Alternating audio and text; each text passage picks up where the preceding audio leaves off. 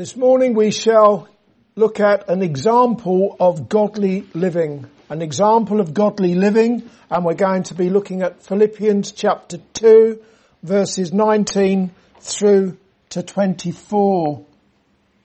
Just look at those verses again now.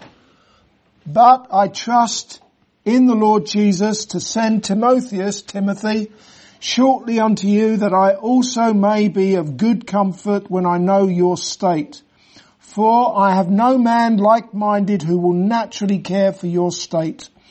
For all seek their own, not the things which are Jesus Christ's. But ye know the proof of him, that as a son with the Father he hath served with me in the gospel. Him therefore I hope to send presently so soon as I shall see how it will go with me. But I trust in the Lord that I also may myself shall come shortly. Timothy we're going to be looking at as that example of godly living.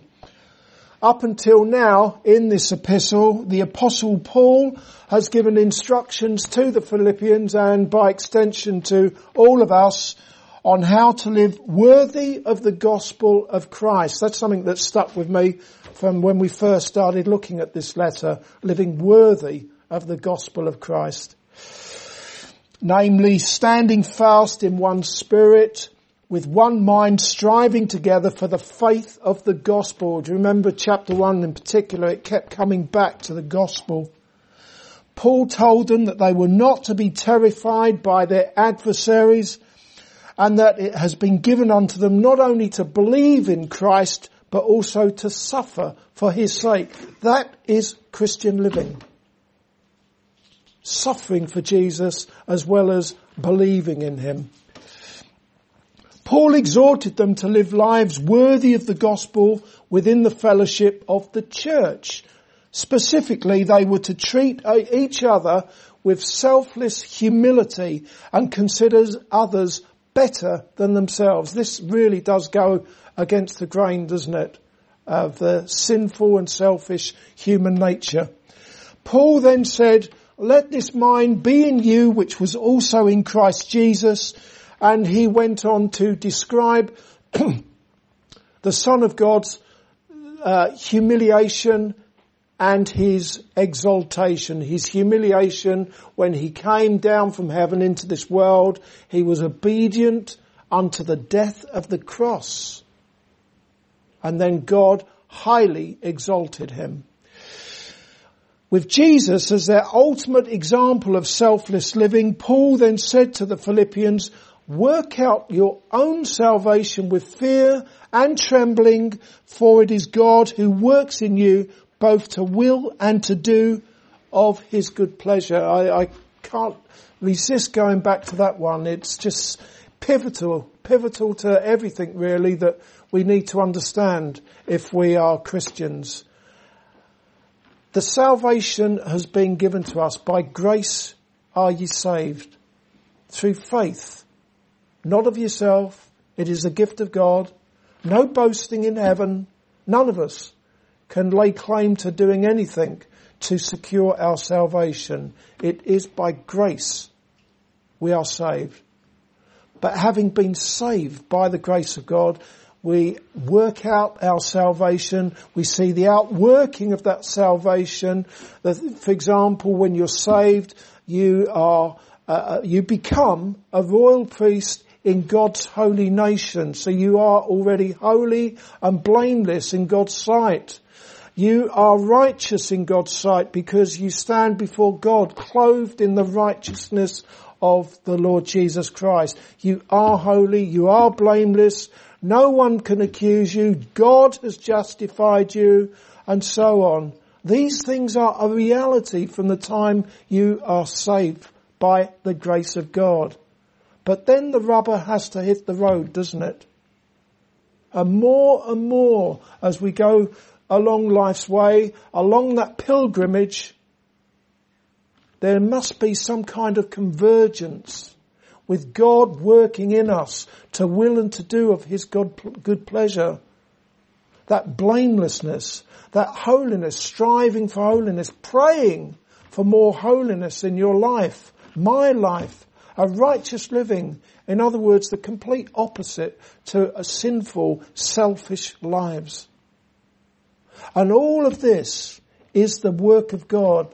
God who works in you to will and to do of his good pleasure. Why? So that God receives the glory. So this is where we're at at this. And I, I, say this is pivotal because even yesterday I was speaking to someone, I found that we were agreeing on so much in the scriptures. And yet we were coming in at completely different angles. And uh, he, the person I was speaking to, I was agreeing it with him when he showed so many verses from the New Testament on what we ought to be doing. Doing this or not doing that as Christians. No one can um, deny these things. But I would look at all of those verses and say, well, this is working out your own salvation with fear, with trembling, a filial fear of your Father in heaven as a Christian, for it is God who works in you. As a born again Christian, God who works in you, because He doesn't work in anyone else, God who works in you to will and to do of His good pleasure. We don't do these things or not do this or not do that in order to secure our salvation.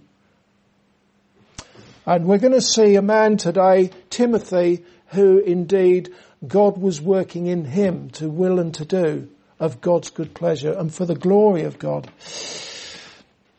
So the Philippians, they were to do all things, as they were working out their own salvation with fear and trembling, with God working in them, they were to do all things without murmurings, without disputings, that they may be blameless and harmless, the sons of God without rebuke, shining as lights in the midst of a crooked and perverse generation. This is what we are to strive for, God enabling us.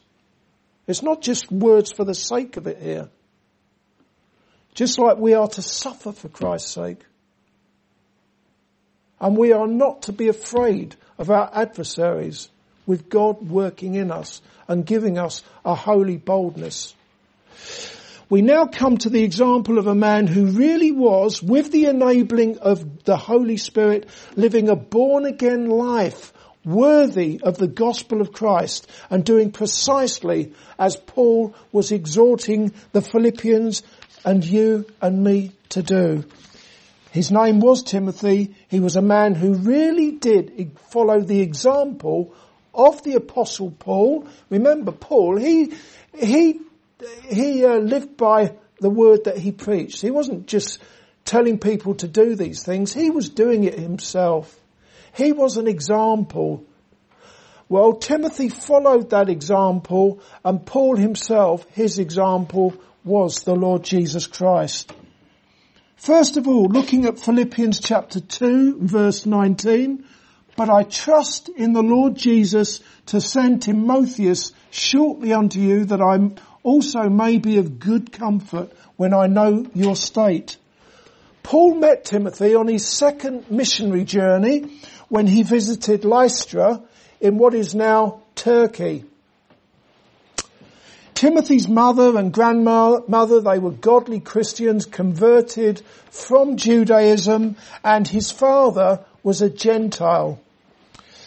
Paul enlisted Timothy to go on the mission field with him, but first of all, he circumcised him. Not that that is a requirement of being a Christian, it certainly isn't a requirement um, to circumcise male converts to Christianity. Nevertheless, it was done to, so as to avoid offending the Jews who knew that Timothy's father was a Gentile. It was a case of becoming a Jew, at least becoming a Jew outwardly, in order to win Jews for Christ, without making compromises on the gospel. We do have to have that flexibility. We don't treat everyone the same. We don't talk to a Jew exactly the same way as we talk to a Gentile. It doesn't make sense. We have to be all things to all people without ever making compromises on the gospel. We can get a sense of the kind of person that Timothy was in the two epistles that Paul wrote to him when Timothy became the pastor of the church at Ephesus. We get an idea of what kind of a man he was. For example, Paul said to him in one of his letters, God has not given us a spirit of fear, but of power and of love and of, of sound mind. Why do you think that Paul was saying that to Timothy? Maybe he was a bit timid. Maybe he was a bit fearful. Therefore do not be ashamed of the testimony of our Lord, nor of me, his prisoner, but share with me in the sufferings for the gospel according to the power of God.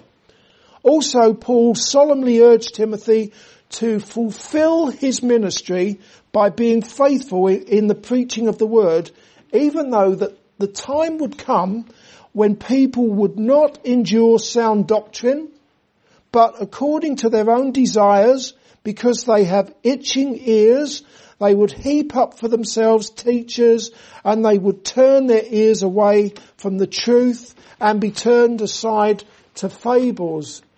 Do you get a picture now, or a bit of a picture of what may have been, what could have happened with Timothy if he was a little bit timid, a little bit fearful, and he had a congregation that was saying, stop preaching the gospel to us. Preach nice things. Make us feel all nice and fuzzy. He might have felt rather intimidated by those things. Also there is 1 Corinthians chapter 16 and verse 10 where Paul said to the church, and if Timothy comes, see that he may be with you without fear for he does the work of the Lord, as also I do. Therefore, although Timothy was a kind-hearted man, it would seem that he was somewhat timid and he wasn't particularly courageous. Perhaps his confidence took a knock when he accompanied Paul on his missionary journeys. What do you think he saw? Imagine it yourself. You go on a missionary journey with the apostle Paul you see the apostle being stoned and left for dead. That's really going to do your confidence a lot, of, lot of good, isn't it? You see Paul being um, beaten and, and thrown into jail. All of these things. Well, Timothy would have seen all of that. Going on the mission field with Paul must have been quite an experience and a challenge to the bravest of people. However, Timothy was someone who clearly did take on board the apostles' exhortations and with a, boldness, not of his own, but a Holy Spirit boldness with God working in him. He fulfilled his ministry to the glory of his God and Saviour Jesus Christ so much so that church tradition has it, so it is only church tradition, but we need to listen anyway. Church tradition has it that he died a martyr's death. At the very least, we can be sure that he saw the inside of a jail himself. Because at the end of the epistle to the Hebrews, the writer of that letter said in chapter 13 and verse 23, Know that our brother Timothy has been set free, with whom I shall see you if he comes shortly. Timothy had been set free, therefore he'd been in jail himself. Timid Timothy. Timothy does not appear to have been in the best of health either. For example, in 1 Timothy chapter 5 and verse 23, Paul said to him, no longer drink only water, but use a little wine for your stomach's sake and your frequent infirmities. Your frequent infirmities. Clearly not in the best of health. Timothy reminds me of one of the Old Testament men of God in some ways. Moses uh, was, as a Hebrew baby, he was adopted by Pharaoh's daughter. When the Lord commissioned Moses for the great task of speaking to Pharaoh, that would have been a really scary thing to do. To, to, to speak, to go up to Pharaoh, even if he was your adoptive mum's father, your granddad in a sense, but even so, to go up to Pharaoh and to say, thus saith the Lord, and, and basically tell Pharaoh that, uh, you, that the, he needs to release the, the Israelites, release them so that they can go and worship the Lord. You'd need a lot of courage for that. And how did Moses respond to the Lord when he was given that task? He said, Oh my Lord, I am not eloquent, neither before nor since you have spoken to your servant, but I am slow of speech and slow of tongue. I don't know if he was just making excuses or that was genuine. Maybe he was slow of speech, slow of tongue, and he really didn't consider himself to be up to the task of speaking to Pharaoh. So the Lord said to him, who has made man's mouth? Or who makes the mute? The deaf, the deaf rather, the seeing or the blind? Have not I the Lord? Now therefore go and I will be with your mouth and teach you what you shall say.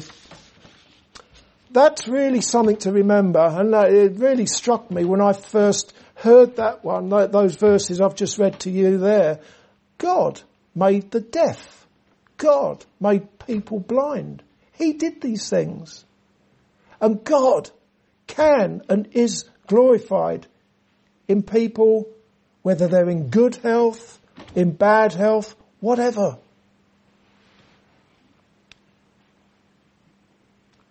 Take, for example, the hymn writer Fanny Crosby, who was blinded at a very young age.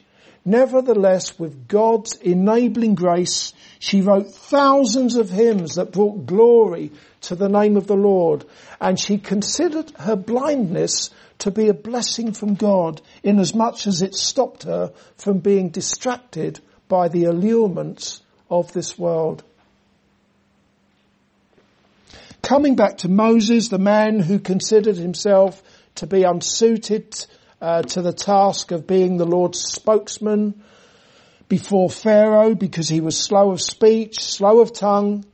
His name appears in the chapter of faith, Hebrews chapter 11, where it is written in verses 24 to 26, by faith Moses, when he became of age, refused to be called the son of Pharaoh's daughter, choosing rather to suffer affliction with the people of God than to enjoy the passing pleasures of sin, esteeming or considering the reproach of Christ greater riches than the treasures in Egypt, for he looked to the reward. Moses was looking heavenwards, that and his treasures that were stored up in heaven. The greatest treasure of all being the Lord Jesus Christ. The fact of the matter is that God uses the Timothys of this world, consequently to God be the glory. As the apostle Paul said in 1 Corinthians chapter 1 verses 26 to 30, for you see your calling, brethren, that not many wise according to the flesh, not many mighty, not many noble are called, but God has chosen the foolish things of the world to put to shame the wise. And I say thank God for that, that he's chosen the foolish. And God has chosen the weak things of the world to put to shame the things which are mighty and the base things of the world and the things which are despised God has chosen and the things which are not to bring to nothing the things that are that no flesh should glory in his presence. But of him you are in Christ Jesus, who became for us wisdom from God, and righteousness, and sanctification, and redemption, that, as it is written, he who glories, let him glory in the Lord. Let's have a look at verse 20. For I have no man like-minded who will naturally care for your state. There's no suggestion that Timothy was a carbon copy or a clone of the apostle Paul, but what is very clear in verse 20 is that they were like-minded. We're given that. They were like-minded.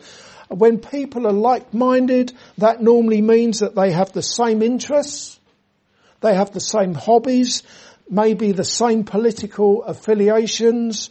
They support the same football team and so on, which is all well and good.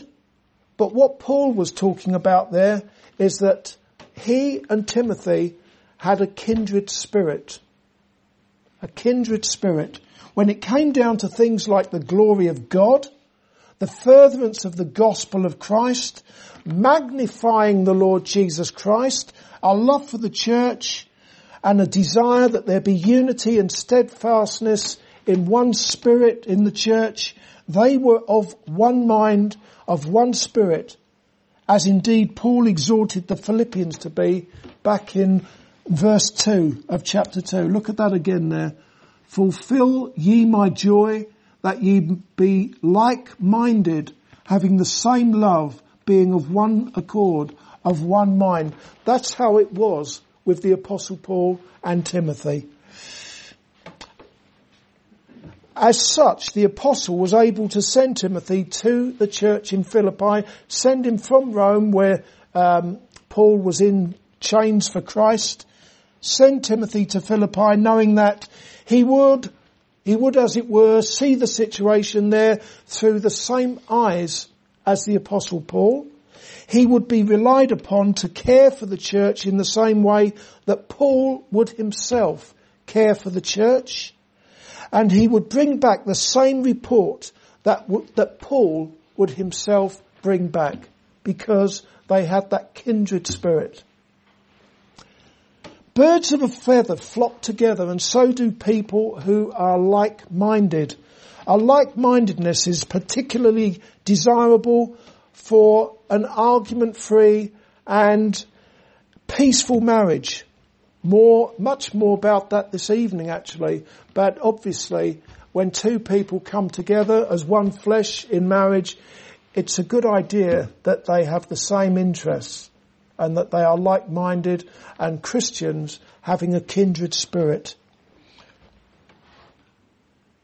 Within churches, people who are like-minded and who have a kindred spirit, they tend to establish prayer partnerships.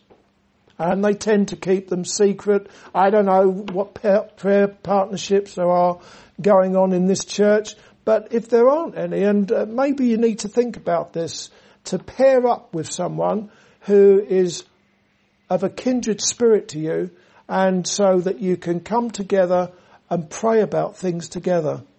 Pray for this church. Pray for my ministry. Pray for the various things that are going on. Pray for one another. You can be sure that Paul and Timothy would have spent many hours together praying in one spirit for the Philippians and for, for other things. That's something to you to think about. Let's have a look at verses 21 through to 24.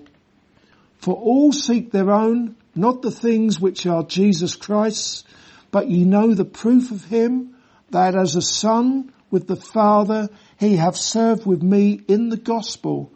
Him therefore I hope to send presently so soon as I shall see how it will go with me. But I trust in the Lord that I also myself shall come shortly. Back in verse 3 of chapter 2, Paul said to the Philippians, let nothing be done through strife or vainglory, but in lowliness of mind let each esteem others better than themselves. Why was Paul saying that? Obviously there was a need to say that. that to, to some degree, that was not the case in that church. There'd be no need to say it otherwise. Now in verse 21 by saying, for all seek their own, he was describing the church in Rome as the complete opposite to what he was encouraging the church in Philippi to do in verse 3. Rome, not all of them in Rome, but certainly clearly there was, uh, there were those in the church in Rome who were the complete opposite. Far from having a kindred spirit, and a concern for other churches such as the church in Philippi, it was seen from verse 21 that the Roman Christians were busy looking after their own interests, weren't interested about Philippi or anything else for that matter. The problem seems to have been that when the apostle raised the matter of sending someone with news to Philippi, as soon as his trial came to an end, no one came forward. No one volunteered to go. Instead, there was deadly silence. Perhaps the Christians in Rome considered such news to be of no great significance and not worth going on that long and arduous journey to Philippi to deliver. Not worth bringing that news to them when they could spend their time more profitably serving themselves and doing their own thing. Consequently, Timothy, who was like a son to Paul, was the only one whom he felt confident to send on his behalf. It's interesting and it's important to note in verses 22 to 23 that not only was Timothy willing, he was qualified to deputize for the apostle Paul. It says in verse 22 there, but ye know the proof of him, the proof of Timothy. He's proved himself. He was qualified to deputize, to deputize for Paul and to be relied upon to bring back an accurate report of the situation in the Philippian church and that is because he had spent time as a co-worker with Paul in the work of the gospel. Therefore, we need to be aware that a willing spirit in the church is of course very desirable. That like-mindedness, that kindred spirit, we need that in the church. However, when it comes to gospel ministry, candidates must prove themselves just as Timothy had proved himself. You don't have a novice stepping into the pulpit, for example. You don't have a novice taking Sunday school. It doesn't make sense, does it? Instinctively you would know that. And Paul said to Timothy in 1 Timothy chapter 3 and verse 6, concerning the appointment of elders. Elders, they are responsible for teaching in the church.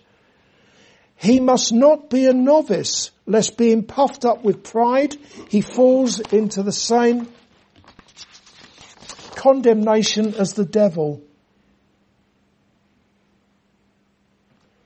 So, such people, they need to prove themselves first.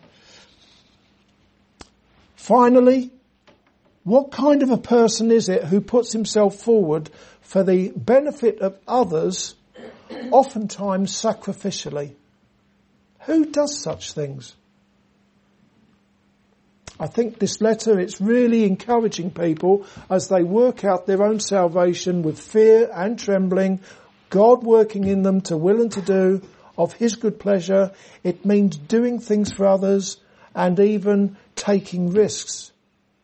Not being afraid of your adversaries, suffering for Christ's sake, stepping out of your comfort zone, things like that. Who does such things? It's someone who is really serving the Lord Jesus Christ.